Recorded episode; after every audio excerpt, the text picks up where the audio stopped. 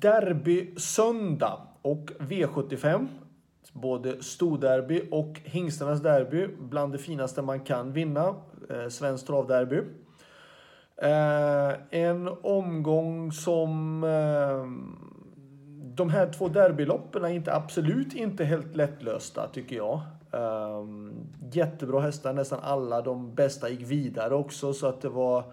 Eh, det är tuff, tuffa finaler. Men vi börjar i den första V75-avdelningen där jag har med nummer fyra, Arden Wise Ass, som gjorde ett bra lopp på Romme. Uh, var tapper och duktig då. Um, absolut finns det motstånd den här gången, men jag tror mycket på honom. Jag tycker han känns fortsatt bra. Um, värsta motståndarna kanske jag tycker att nummer 6 Elmo Ice och 10 Panamera är. Ehm, Ska man ta med någon, då är väl någon i sådana fall på start. Man kanske ska ta med i sådana fall Isco Boko möjligtvis i sådana fall om man ska gardera med flera. V75 2 är ett väldigt svårt lopp och ett väldigt ojämnt lopp. Till exempel nummer 12 Zucker och Rock som jag har med. Han har absolut inga startpoäng alls. Han har inte fungerat i någon av loppen och bara kvalat och har ja, i stort sett han har noll startpoäng och ändå kommer med i loppet. Det visar ju ändå att det är väldigt ojämnt lopp, men ändå också ett svårt att räkna på lopp kan jag tycka. Ehm, jag skulle säga så här att jag tror att nummer 5 Knowledge M leder det här loppet väldigt länge. Ehm, och för mig så är det en chanspik i ett lopp som annars krävs nästan alla hästar för att vara säker på sin sak. För det här loppet är otroligt svårt att räkna på hur det kommer att bli kört.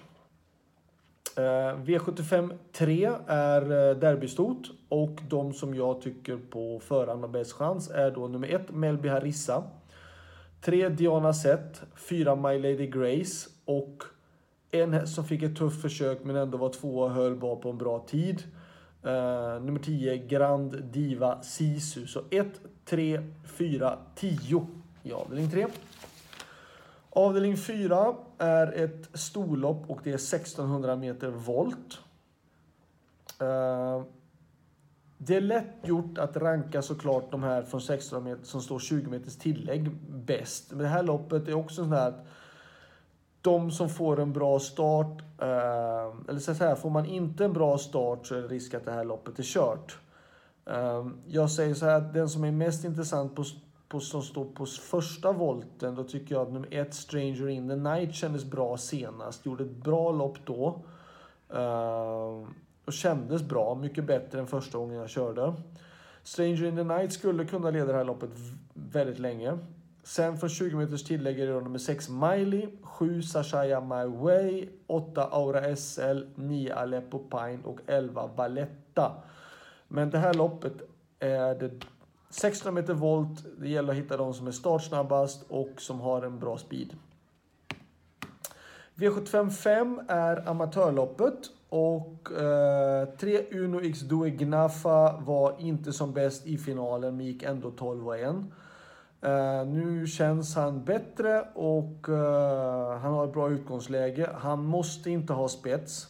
Nu sist fick han visserligen dödens men hade även en dålig dag. Han går bra bakifrån också. Det är inte ett problem om han skulle hamna bakifrån.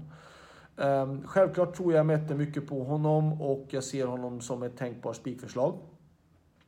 Värsta hästarna emot, kanske nummer två Viannisi har ju ändå gått bra på V75. Gick ju bra, uh, har gått två bra V75-lopp i år. Uh, sen så nummer sex Larsson har ju bra tider. Och då nummer 12, Farlander M. Uh, men han har spår 12, gjorde ett jättebra lopp, lopp på Solvalla. Men fick ju då rejält stryk på Halmstad utav Uno X Duignafa. Um, ehm, men skulle Uno X göra bort sig så är Farlander Am en av dem som kan vinna. V75 6 är självaste derbyt och ett Hail Mary 3 Aetos Kronos, 5 Power, 8 Don Fanucci Set, 9 Champlain och kanske 4 Global Adventure. Ska man gå på ett litet system då är det 1, 3, 5 och 8. Men jag kan tycka att det är värt att ta med 4 och 9 också. Jag tycker det här loppet Jättefint lopp. Det är starka hästar som tål lite grann att gå. Ehm, jag hoppas inte att det blir en ren speeduppgörelse, men ehm, ehm, det är fina fyraåringar som har framförallt även fortsatt utvecklingspotential i sig också. V75 7, sista avdelningen och eh, Två Pastor Power, fem Baxter Burn och nio Knight Brodde är de som är mest intressanta.